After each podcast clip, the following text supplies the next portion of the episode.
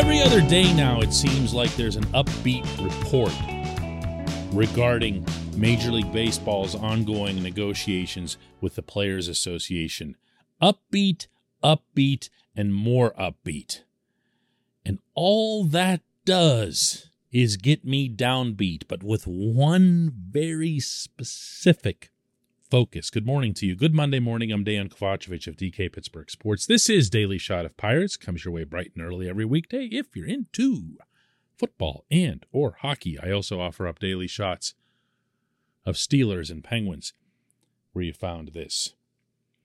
I want to know, even though I can't know, and no one can know, to what extent Bob Nutting is involved in these discussions. Not the discussions that are happening right on the front lines, so to speak. Those are handled by a limited group, an executive committee on the owner's side, and a similar set of representatives on the player's side. He's not there. He's not at that point. But beyond that, we have no idea. And because of the extraordinary secrecy that's imposed on everyone associated with any of the 30 teams through this process, and it's actually pretty over the top, I can tell you. We don't know if Nutting is communicating with the commissioner's office, not just his concerns related to the Pirates in Pittsburgh, but also to the sport in general. We don't know if he's working the phones or whatever else with other owners with either similar market sizes or similar revenue streams to try to maybe band them together, to maybe strengthen a position. We don't know if he's communicating with, say, oh, I don't know, Red Sox, Yankees, and other teams that put a lot into revenue sharing and probably don't appreciate the Pirates pocketing all that revenue sharing money, apparently without spending it on payroll or any visible plan to spend it on payroll. And maybe he can tell them, hey, listen, can't repeat this because then I'll have Bryan Reynolds' agent or Bryan Hayes' agent come pounding on my door to try to get all this money. But we actually are planning to have an increase in payroll to X amount by 2024 and XX amount by 2025 or 2026. And maybe kind of calm down some of the known uh, animosity or resentment that exists among the teams that pay into revenue sharing while wondering where the heck it's all going. I'd like to know whether or not Nutting is doing that. I don't know. But you know what? I'd like to think that he is.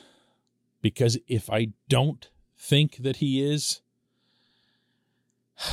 Honestly, then, what are we even doing here? This portion of Daily Shot of Pirates is brought to you by our friends at North Shore Tavern, that's directly across Federal Street from PNC Park. It's home of Steak on a Stone, an eating experience, underscoring the word experience. The steak is brought to you partially cooked on an 800 degree stone, and you do the rest. It's a ton of fun, it's a great meal, and it's a baseball atmosphere like no other in Pittsburgh. North Shore Tavern, right across Federal Street from PNC Park. To almost everyone who follows the Pittsburgh Baseball Club at any level, peripheral, casual, super intense, diehard, whatever it is, you're probably thinking that the next big event involving the Pirates will be some game or some uh, some big series down the stretch or gasp playoffs or whatever it is. To me, this is it. To me, this is it.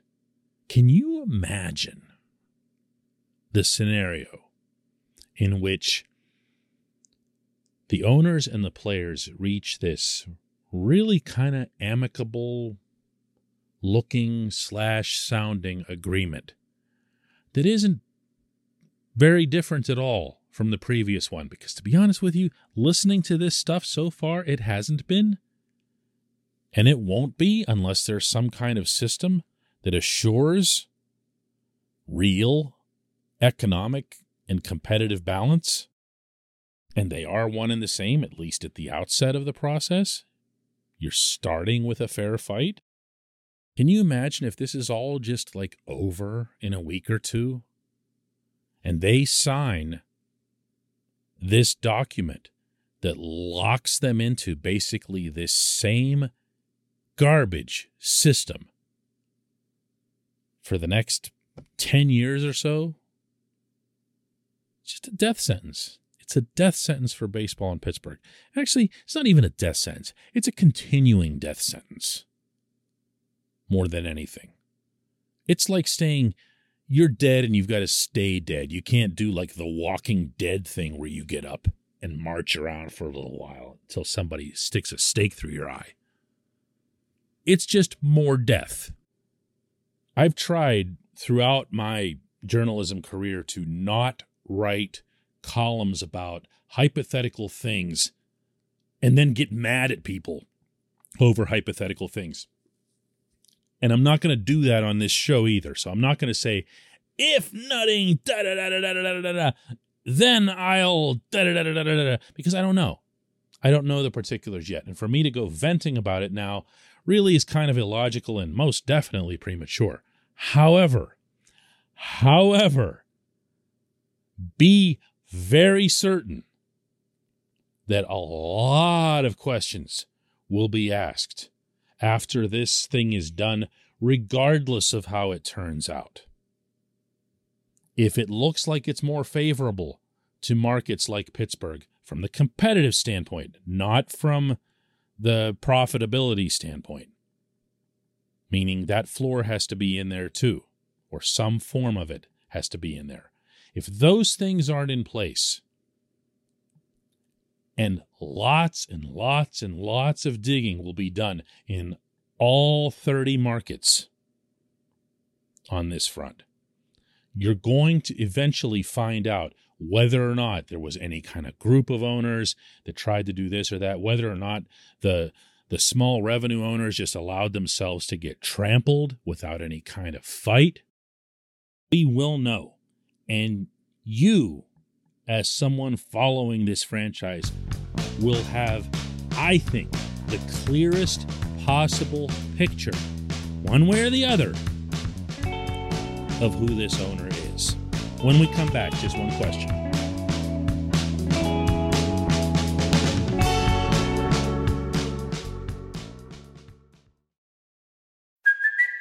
It's Kaley Cuoco for Priceline. Ready to go to your happy place for a happy price? Well, why didn't you say so? Just download the Priceline app right now and save up to 60% on hotels. So, whether it's Cousin Kevin's Kazoo concert in Kansas City, go Kevin, or Becky's Bachelorette Bash in Bermuda, you never have to miss a trip ever again. So, download the Priceline app today. Your savings are waiting.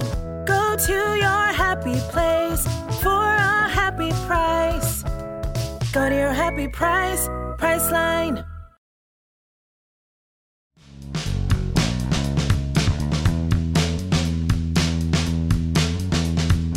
Welcome back. It's time for J1Q, and that comes today from Brian Walter, who asks who will be the Pirates' opening day starting pitcher.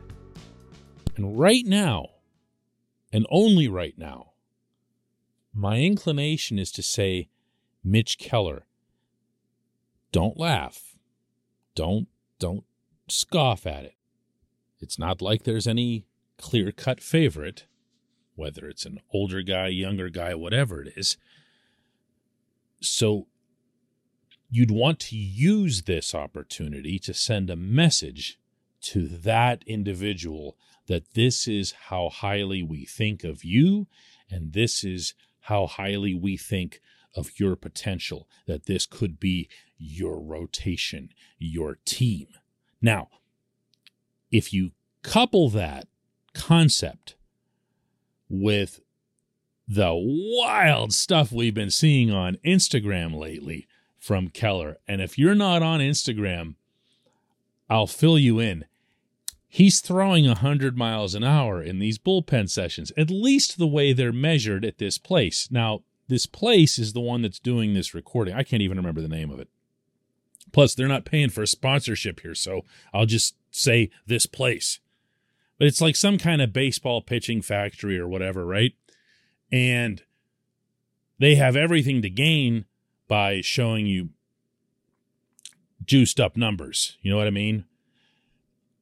Nonetheless, when you watch him and you see some of the pitches that he's throwing, some of the additional movement on his curve in particular, the curve actually blew me away more than the velocity. probably shouldn't have, but it did. If Keller can become a starting pitcher who can throw every once in a while, no one does it regularly, into triple digits, he's a different pitcher. Because when we get right down to all the things that we didn't like about Keller before, the number one was that when he'd miss with his fastball, this fastball would get creamed. He doesn't have a whole lot of deception to his windup or his delivery, so he's got to blow it past the bats because he's not going to fool anybody.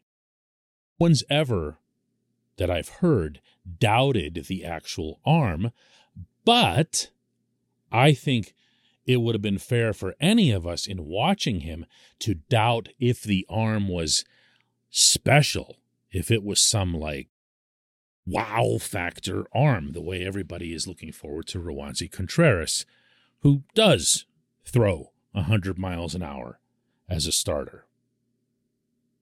If you can get into camp a healthy, visibly motivated, and effective Mitch Keller, then Derek Shelton's decision, and it is his alone, by the way, is made so easy. It's so easy because he can say, look, this is a reward for the, the great work that Mitch has done at fill in the blank this place or whatever. And he's been in our system for a while. He's paid his dues. Everyone knows what his promise was thought to be as recently as two, three years ago. And we're 100% behind Mitch. Go, Mitch. Here's the ball. Go strike everybody out, Mitch. Hit 100 miles an hour all day. It's just a it's just a better vibe than saying, "Hey, we liked some of the gumption that JT Brubaker showed uh, through the first half of last season before he started giving up all the home runs.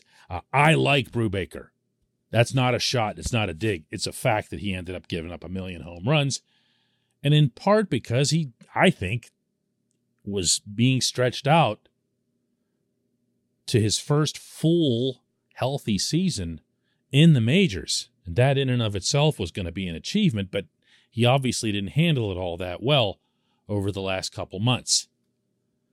So just giving it to Brubaker is kind of like we didn't have anybody else. Whereas if you give it to Mitch, you're doing it with a little bit of a, uh, an oomph to it. I appreciate the question. I appreciate everybody listening to Daily Shot of Pirates. We will do another one tomorrow.